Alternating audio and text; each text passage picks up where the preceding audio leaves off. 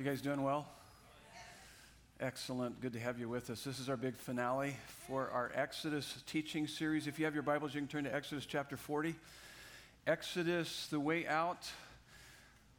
Life in God's presence is the title of this weekend's message. It's a great ending to a great book. We started at the beginning of the year and we now are finishing it this weekend. Also, grab your sermon notes out. The book of Exodus begins in slavery and ends in worship. So, this is kind of a summary statement of where we've been and what this book is all about. So, it begins in slavery, ends in worship. The point of Exodus is that everyone lives for something. Everyone lives for something, and anything you look to for your ultimate meaning, hope, and happiness in life other than God will control your life and eventually break your heart. And um, not until God is the most important and central thing in your life and you are ravished by the beauty, glory, and presence of God are you free.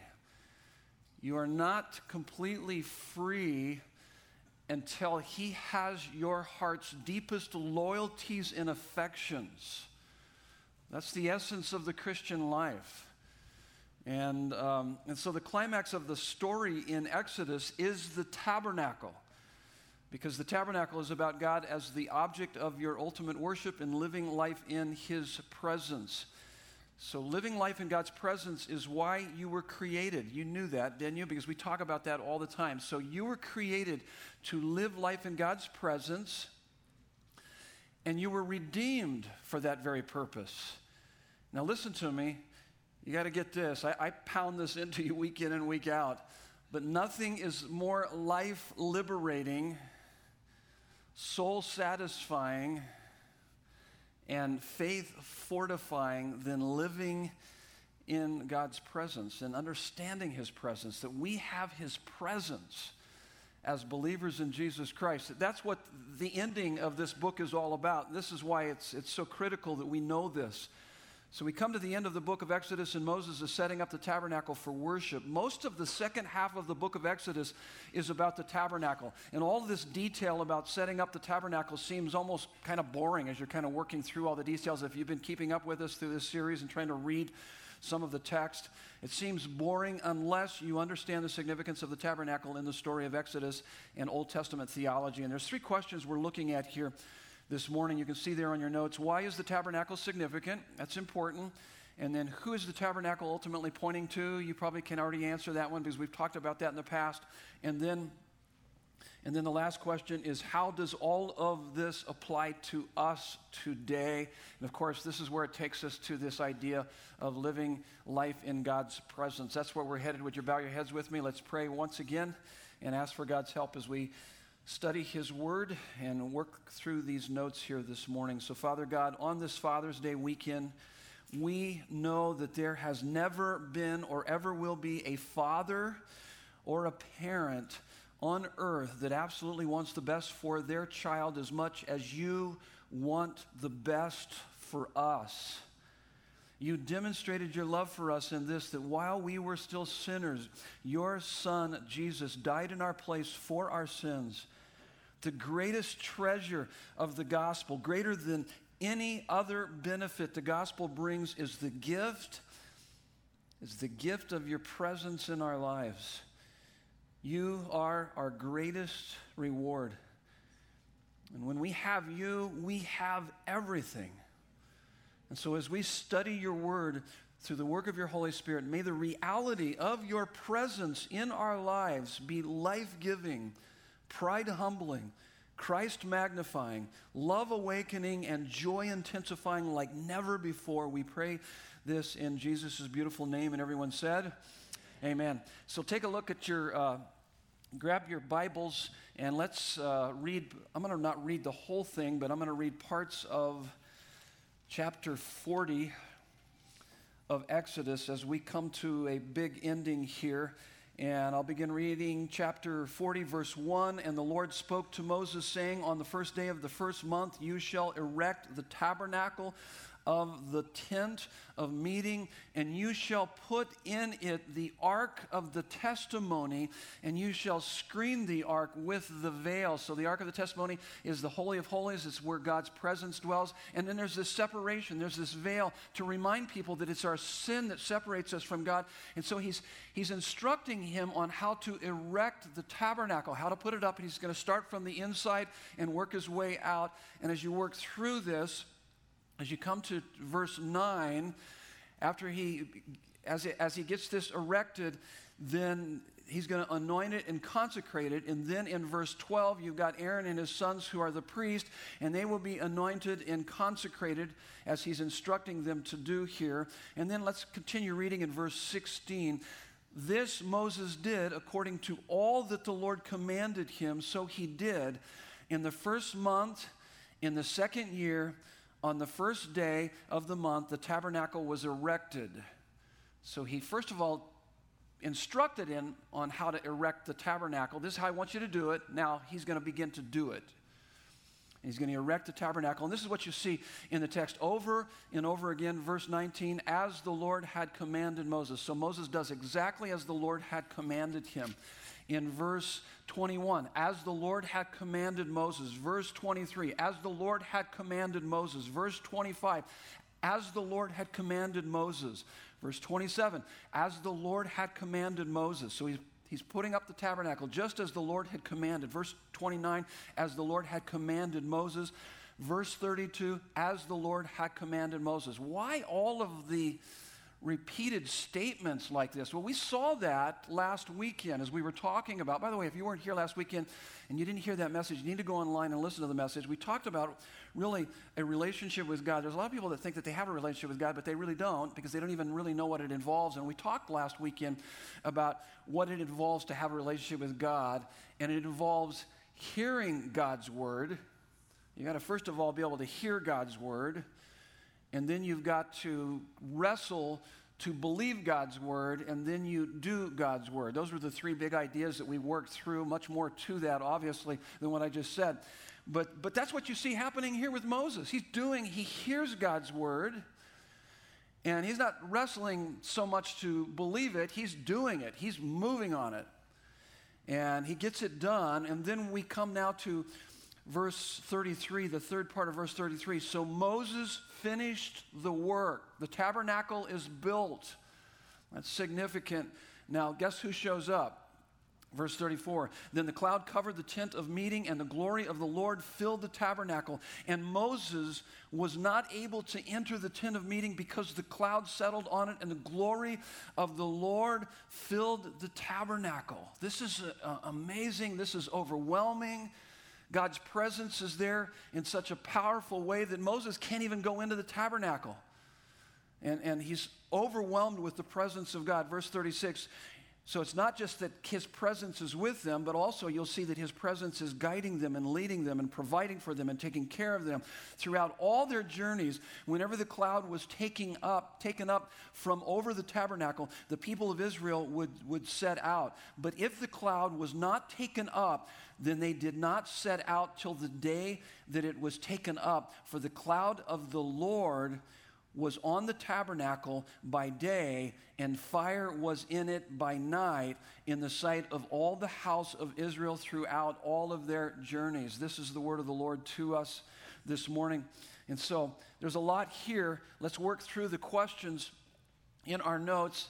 And so from Exodus 25 all the way to Exodus 40, you have for the most part, details of how the tabernacle is supposed to be designed, built, and then erected. And now it's been put up. The presence of God shows up. And there's a great deal of implications that apply to our life here today. So, why is the tabernacle significant? Why is it so significant? Here it is. And this is kind of a refresher of what we talked about a few weeks ago. We were created to enjoy the riches of God's glory. That's why you're here. That's why you're on this planet Earth, is to enjoy the riches of God's glory, to enjoy, to live your life in God's presence, to have relationship with, with God. And uh, we see that in Genesis chapter 2, all the way to chapter 3, verses 1 through 13. God created heaven on earth, the Garden of Eden, And he put us, humanity, in the Garden of Eden, and he walked with them. They had his presence, they had the glory of God, they had an unmediated, undiluted experience of the presence of God. And therefore, every other relationship was right. So, because they could look regularly into the face of their Creator and receive all of the acceptance, security, significance they would ever need, therefore, all of their other relationships were right, and, and, and uh, their relationship with themselves was inner peace and contentment and joy. Their relationship with each other was perfect. They were naked and unashamed, which meant no hiding, no fear, no blame shifting, mutual love and communication. Their relationship with nature was perfect, no disease or death. I mean, it was heaven on earth. But then something went wrong. Second part of Genesis 3, we've got the next two fill in the blanks on your notes. Man's rebellion against God is the cause of our brokenness. Man's rebellion against God is the cause of our brokenness.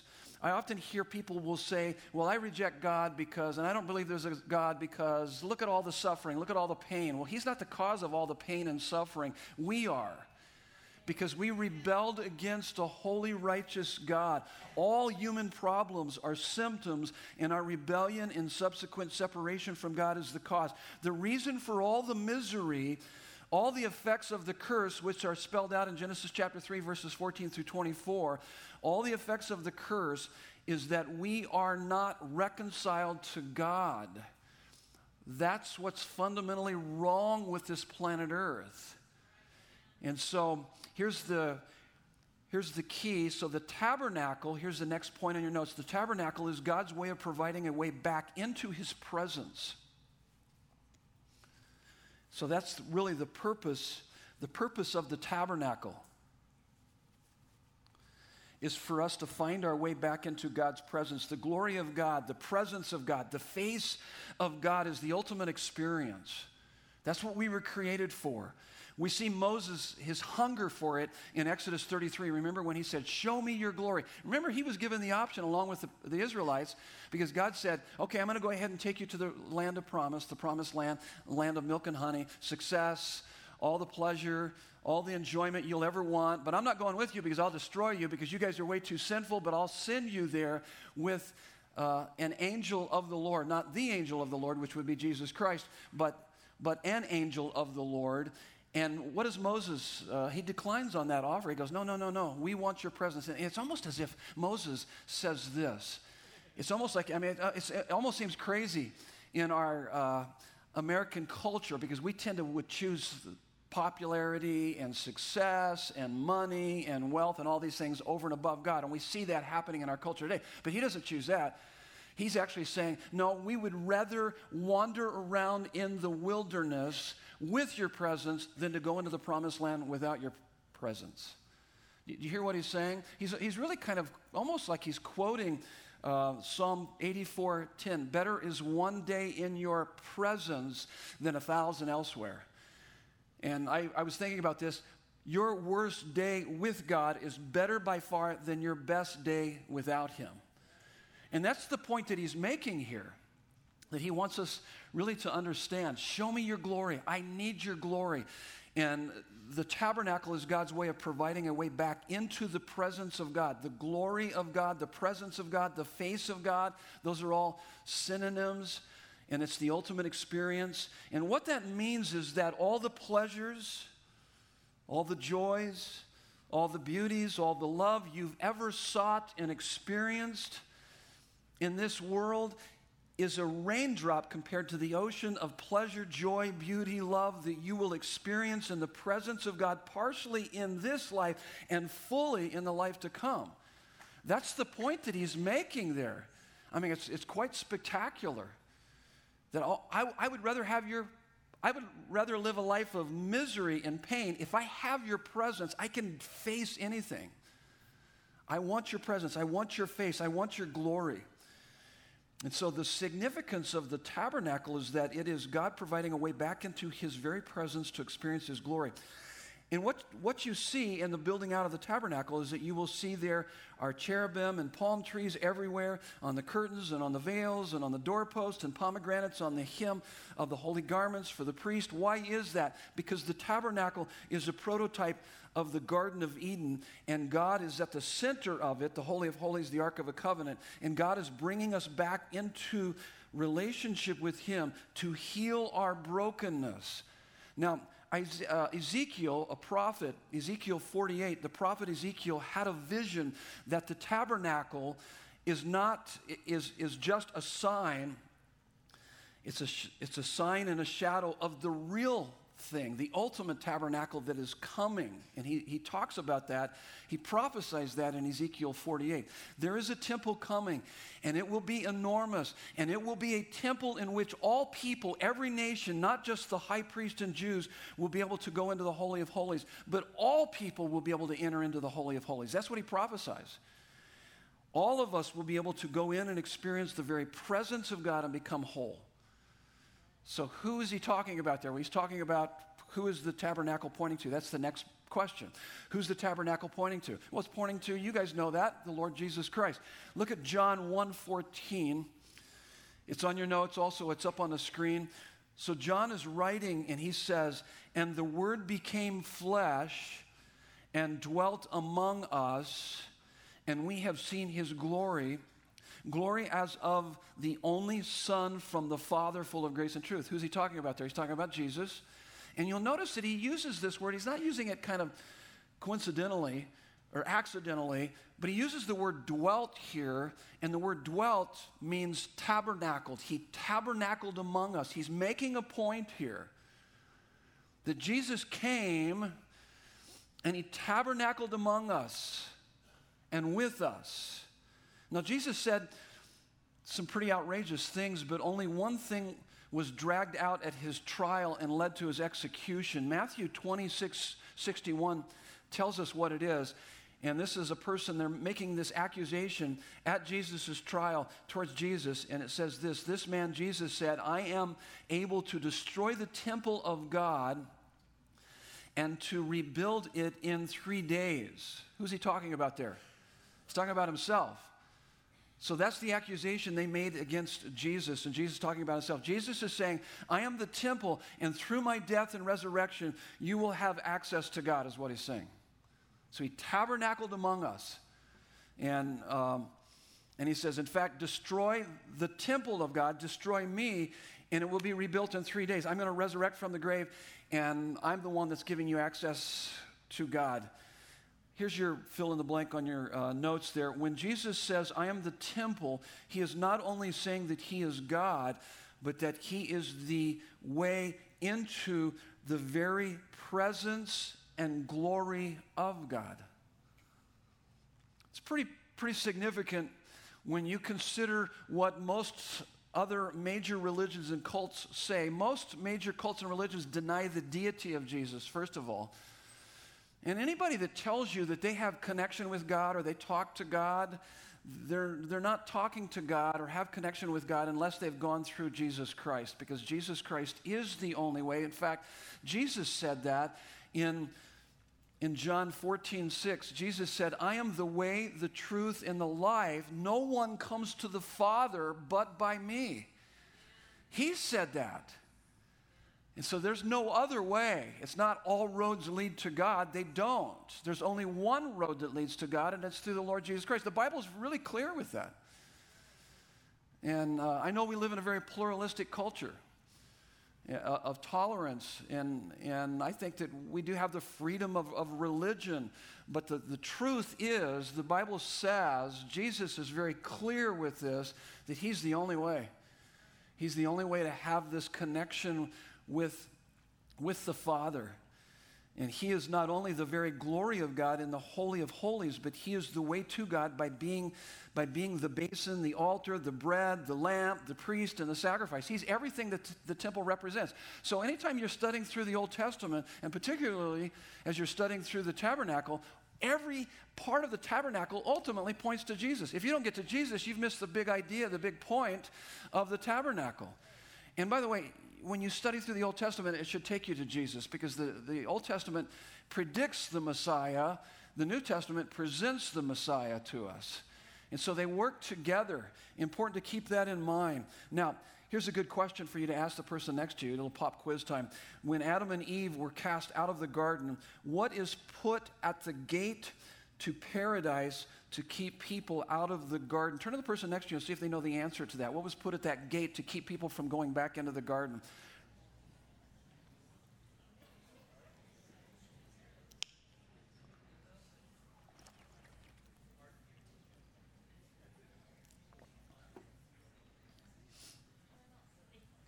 So if you answered that, uh, a cherubim with a flaming sword, you got the right answer.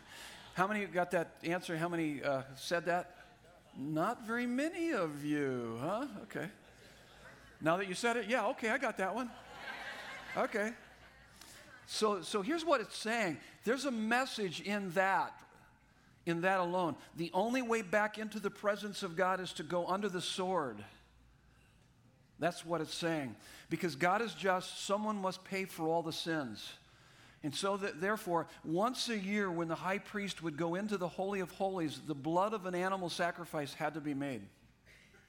And of course, the blood of the, the animal sacrifice was to point to the ultimate blood of the sacrifice of the Lamb of God who takes away the sins of the world. Now, when did the glory come into the tabernacle for Moses? Well, the answer to that is Exodus 40, 33, the third part of 33. When Moses finished the work, next point on your notes, when Jesus died on the cross, he said, It is finished.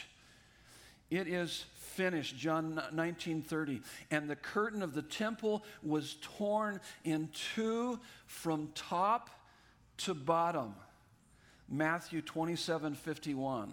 So, this veil that separated the people, so the rest of the temple where all the people hung out was separated from the Holy of Holies, this, the very presence of God. And that veil represented that it's our sin that separates us from God. But because of what Jesus Christ did on the cross, the veil was torn in two from top to bottom. And, and the reason why that's documented that way is because it was humanly impossible for that to happen. Anybody know how, how high this veil was or this curtain was and how many inches thick it was? Anybody want to guess?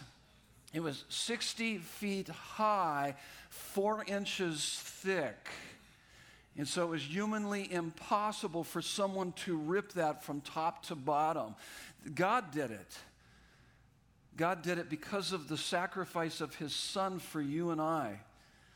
And so, because God is just, someone must pay for all the sins, but because God is also love, his son paid for all of our sins. He paid for all of our sins. And so, here are the implications Hebrews 10 19 through 22. Take a look at this uh, text. It's up on the screen. It's also there in your notes. This is absolutely wonderful. If this could, if this could get down in, into your heart, you would never be the same. If you could understand how you have access into the Holy of Holies and you can have the very presence of God in your life. And this is what he says Hebrews 10 19 through 22. Therefore, brothers, since we have confidence to enter the holy places by the blood of Jesus, the Holy of Holies. The only person that could go into the Holy of Holies was the high priest once a year. And he had to have bells on his robe. Anybody know why he had to have bells on his robe? And they also said, tradition says that they put a rope on his ankle because if he didn't go through all the ceremonial washing and he was not perfect in God's eyes as he had established through all the ceremony, that God's presence would strike him dead. And they would, how would they know that he was dead? Well, they wouldn't hear the bells ringing anymore. And so then they would, nobody dare go in there to get him, to retrieve him. They would pull him out, okay? And then they would say, next. Who wants to go in now? But that's, that's pretty crazy. But this is what it's saying. Since we have confidence to enter the holy places by the blood of Jesus, by the new and living way that he opened for us through the curtain, that is, through his flesh. And since we have a great priest over the house of God, let us draw near with, with a true heart in full assurance of faith, with our hearts sprinkled clean from an evil conscience and our bodies washed with pure water. I mean, there's, there's this amazing cleansing that takes place in our life. So he sets us free from the penalty of sin. He will never, ever, ever hold our sins against us. But then he sets us free from the power of sin working in our lives also. So the, the first way, when he sets us free from the, the penalty of sin, it's called justification. But then he also works in our life, and it's called sanctification, where he begins to work in setting us free from the very power of sin working in our lives as we walk with him, as we get to know him. Now, how does this apply to us today? If Christ is the tabernacle and has opened the way into the presence of God, how do we connect with, with it? How do we connect with Him? Three practical things. Here's the first one We have access to God by grace through faith in Christ's finished work. That's, that's a fact, that's established for us. That's what we need to learn from this. And so, Ephesians 2 8 and 9, it says, For by grace are you saved through faith, and this is not of yourselves, it is a gift from God, not by works, so that no one can boast. We all want to go to heaven. We all want to have a relationship with God. We all want to know that we have His presence in this life as we navigate the difficulties in this fallen world. So, how can we be sure of that? Well, it's by grace through faith in Christ. It's not by your works, it's by Christ's works, what He did for us. It's, it's absolutely amazing. And this is what separates Christianity from all the major cults and religions of our world today. Everything else, study them. Study them out, compare them to Christianity. Christianity is a grace righteousness, it's a gift righteousness.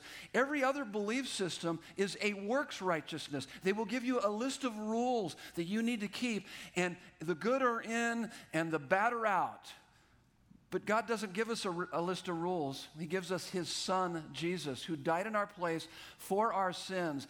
And the humble are in, and the proud are out. All you need is need. That's all you need. Praise God. And you recognize that. That's why we sang that last song. I need you every hour, God. I need you. I'm desperate for you. By the way, if you don't feel that way, you're out of touch with reality. You really are. And you've got probably a lot of pride working in your life. But when you, typically you don't come to terms with that until you really go through some really hard times and difficulty, and then you realize, oh my goodness, I really do need him. Yeah, you always did. You just didn't, you weren't aware of that. And it's when you go through the difficult times you begin to realize that, or when you, when you face death, or you lose a loved one to death, or, or, or any number of things, then you realize, hey, wait a minute, there's, there's got to be more to life. Yes, there is. You were created to live in His presence. You were created to know Him. You were created to experience His glory deep in your heart. And so we have access to God by grace through faith in Christ's finished work. And so, because we are saved not by our works, but Christ's works, that, this eliminates pride and fear. Think about this. How in the world could I ever feel superior to anyone? Because I was so sinful, Jesus had to die for me. There was no other way. But how could I ever feel inferior to anyone? He loved me so much, he wanted to die for me. So that gets rid of, uh, that eliminates pride, towering. It also eliminates cowering, the cross. And it gives us this, this beautiful balance of humble confidence in Christ Jesus. Look at this verse. 2 Corinthians 4 6, for God who said, This is what happened in your heart. Those of you that are believers, this is what happened in your heart. For God who said, Let light shine out of darkness, has shone in our hearts to give the light of the knowledge of the glory of God in the face of Jesus Christ. Where's the glory of God? In the face of Jesus Christ. And God gave us that light. By the way, there's two verses before this verse. It's 2 Corinthians 4 4. It says, The God of this world, speaking of Satan, has blinded the minds of unbelievers so that they cannot see the light of the gospel of the glory of Christ. Lostness is blindness to the glory of Christ. So when, when you get excited about the glory of Christ and all that he's done for you, and you got friends that, ah, it's folly to them, it's because they don't have eyes to see. They've been blinded by our adversary. And you need to pray that those blinders would be lifted so that God's light would shine in their heart and reveal the glory of God to them.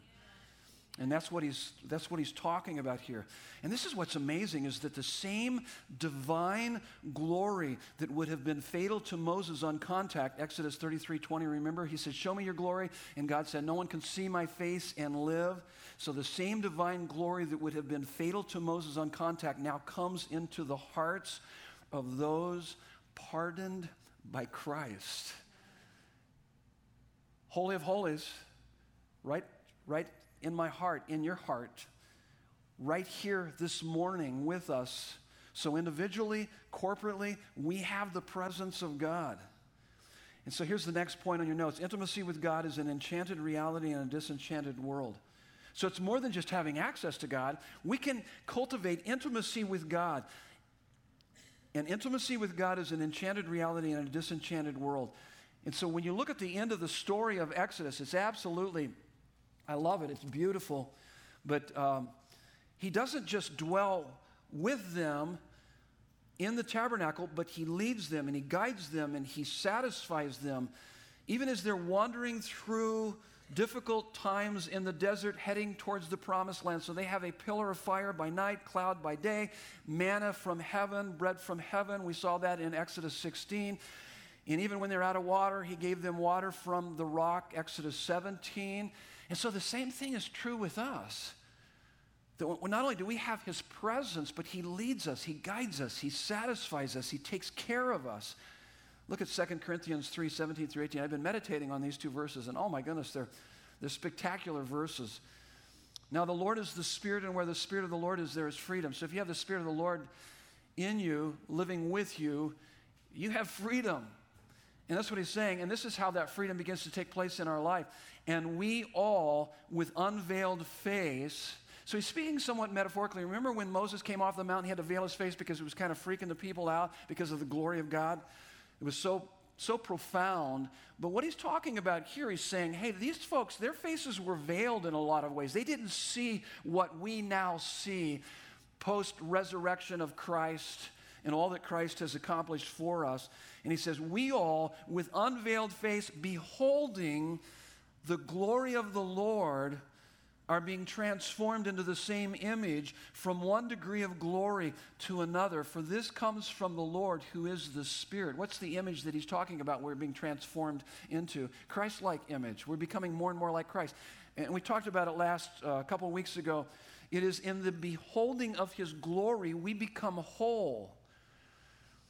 So the Christian life is not a, a call to behave, it's a call to behold. Behold the glory of God. It will, it will change your behavior, believe me. But it's in the beholding of His glory, being captivated. He has your heart's deepest loyalties and affections. It's in the beholding of His glory we become whole. And, and notice it's a, it's a process. He says, from one degree of glory to another. So don't get frustrated just because you can leave a service and get upset and, and not respond appropriately to life circumstances, but you do want to see progress. And so the key is, is, is to keep beholding God. You want to be like Jesus? Absolutely. Focus less on being like Jesus and more on being with Jesus. Spend time with Him. That's what will transform you. It's when you fill your heart up with His beauty and glory, it's going to change you, it will transform you. I love this, uh, what Charles Spurgeon said years ago in one of his sermons. He said, The love of God has been so overpoweringly experienced by us on some occasions that we have almost had to ask God to stop the delight because we could not endure anymore. If God hadn't shielded his love and glory a bit, we would have died for joy. Do you hear what he's talking about there? He's actually talking about Psalm 16:11, the Psalm 16:11 experience. In his presence is fullness of joy, and at his right hand are pleasures forevermore. We're not talking just heaven. We're talking a slice of heaven on earth with his presence. I think he's also talking about 1 Peter 1 8. Remember, Peter was talking to second generation Christians, and he said to them, Though you have not seen him, you love him, and though you do not see him now, you believe in him and are filled with an inexpressible and glorious joy. You can't even put words to it. You're so overwhelmed by his love and so filled up with joy, and you have a joy in you that no amount of suffering can ever take away from you. That's, that's what he's talking about here. So let me ask you this How have your personal devotions been going lately? Are you having from time to time those experiences where you're overwhelmed with His presence. What I mean by personal devotions is your Bible study and your prayer time. Do you have those moments when you're just, oh my goodness, I can't believe that you love me the way you love me, God? And maybe, maybe you haven't. I would begin to pray for that. Show me your glory, God. I'm desperate for your glory. I want, I want to have that experience. I want to be so overwhelmed by your love. I have to say, stop. No more. I'm going to die if you keep pouring your love into my heart. Even as Charles Spurgeon said. How are you doing? How are you doing in learning how to practice the presence of God? Do you realize you have his presence? Listen to what uh, it's a it's a great quote I love from A.W. Tozer. One of my favorite books by him is The Pursuit of God. Listen to what he says. For millions of Christians, God is no more real than he is to the non Christian. Over against all this cloudy vagueness stands the clear scriptural doctrine that God can be known in personal experience. A loving personality dominates the Bible. But why do the very ransomed children of God know so little of the habitual, conscious communion with God which the scriptures seem to offer? The answer is our chronic unbelief. God and the spiritual world are real. But sin has so clouded the lenses of our hearts that we cannot see. The great unseen reality is God. And that's very closely related to the, the, the, language that I often use that, that intimacy with God is life's most satisfying reality. Intimacy with God is life's most satisfying reality. In fact, I believe that the normal Christian life is to want this more than you want anything else. His presence, to have a sense of His presence on your heart. And I want this for you. And I want this for me. Because it's available. It's available through the ultimate and perfect tabernacle, priest, and sacrifice, the Lord Jesus Christ. He's made a way into the Holy of Holies for all of us. That when we come to Jesus by grace through faith in Him, we have access into the throne room of God. Absolutely amazing. Intimacy with God is life's most satisfying reality that gives you the ability to get through your worst days and to let go of your best days. Your circumstances actually matter far less to your happiness than you think. I know if I were to ask you, what would make you happy? Oftentimes we would say something about our circumstances or the people in our lives or the things that we're having to deal with. But your circumstances actually matter far less to your happiness than you think. It is learning how to practice the presence of God that matters most to your happiness. And this is what it'll do. As you begin to practice His presence, this is what it'll do. Here's our last point on our notes. This will turn us as a community of believers into a place of beauty. And the community of believers is the tabernacle, 1 uh, Corinthians 3:16. Now there's two places in 1 Corinthians where Paul says that you are the temple of the Holy Spirit, and he's speaking to us as individuals, but then here in 1 Corinthians 3:16, he's talking to us as, as a corporate group of believers. So I believe that I do have the presence of God with me, but there's a dynamic of his presence that you will experience in community with others that you will not experience by yourself. And so there's, a, there's almost a, a synergy, uh, an exponential kind of presence of God that we can experience within community. And that's why he says in 1 Corinthians 3.16, do you not know that you're, you are God's temple and, and that God's Spirit dwells in you? And then he, he talks about that we are a chosen race, a royal priesthood, a holy nation, a people for his own possession, that you may proclaim the excellencies of him who called you out of darkness into his marvelous light. 1 Peter 2 9. So, what should be uh, the characteristic that would mark our lives as we come together? And I, I put it down on your notes. I think it should be love. And I gave you the love chapter there and the characteristics of that. John 13, 34 through 35 says, By this all men will know that you're my disciples by your love for one another. And so this is what it should look like here. Day in and day out, week in and week out, just as the Israelites worked hard to make every detail of the tabernacle brilliantly beautiful, precious stones and metals and gorgeous curtains incredible colors, we should exercise the same effort to show the world how the presence of God among us brings wholeness to our lives and makes our relationships beautiful with one another and how we relate to one another, how we get along, how we love each other, how we have relationships across racial lines, and how we share our time and our talents and our treasure with each other in and through a local church family like Desert Breeze. We are to give people a taste of heaven on earth so that they will have a taste for heaven and the one that will make heaven heaven, and that is the Lord Jesus Christ. Praise God. Praise God. Let's prepare our hearts for communion this morning. Would you bow your heads with me?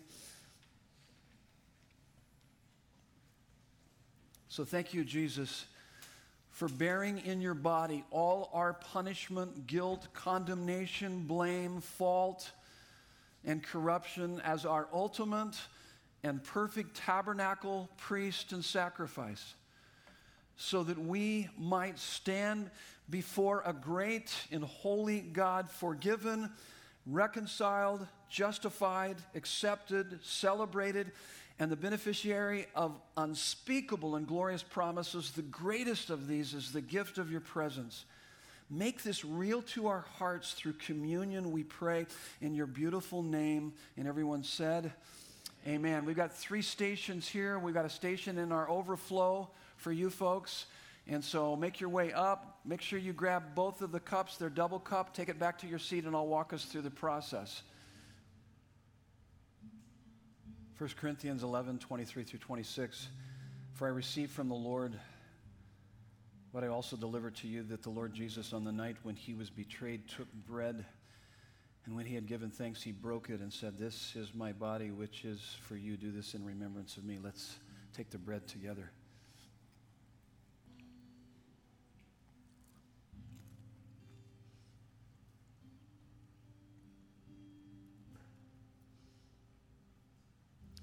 And in the same way, also, he took the cup after supper, saying, This cup is the new covenant in my blood. Do this as often as you drink it in remembrance of me, for as often as you eat this bread and drink this cup, you proclaim the Lord's death until he comes.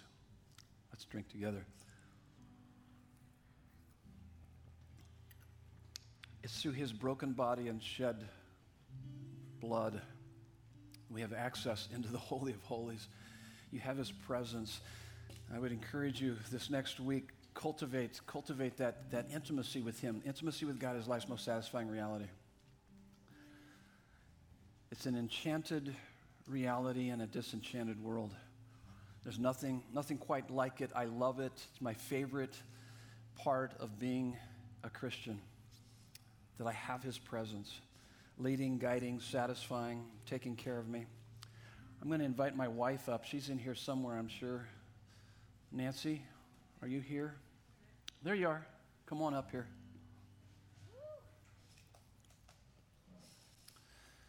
This is my sweet wife. And uh, we, we wanted to say that uh, thank you so much for giving us the opportunity to uh, get recharged and to take this sabbatical. We, we appreciate it greatly. And uh, we love you guys too. Thank you so much. We will, uh, thank you. Thank you.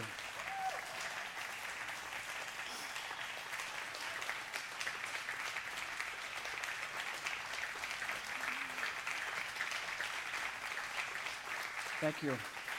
Thank you very much. We appreciate you guys. We really do. We're going to miss you. And uh, we will be back in September. to, to start a brand new teaching series at that time through the book of James. We're going to be going through the book of James at that time. But you're not going to want to miss anything here. We have a lot of things in store for you during the hot summer months. And uh, we're going to kick off a teaching series on emotions. You can see up on the big screen, screen there, getting a grip of your heart and mind. And so we'll kick it off next week talking about that, what that looks like, how we work through our emotions. We're, we're, in a culture today that's really messed up when it comes to our feelings. And so we're going to talk about that. In a couple of weeks, we're going to talk about uh, anger. So if you're really angry about us leaving, then you can, you can work through that. And then after that, if you're depressed, we'll talk about depression. That'll be the third week into the teaching series, so we'll talk about depression. But uh, please pray for us. And we're going to pray for you. And here's our prayer for you is that, that we pray that out of his glorious riches, that he may strengthen you with power in your inner being by the Holy Spirit, so that Christ may dwell in your hearts. You practice his presence and that we pray that you will be rooted and established in His love so that you will be able to grasp, along with all of God's people, the depth, the height, the width, the length of His love, this love that is beyond our wildest dreams, how much He loves us, beyond our understanding, and to be filled up with the fullness of our Savior.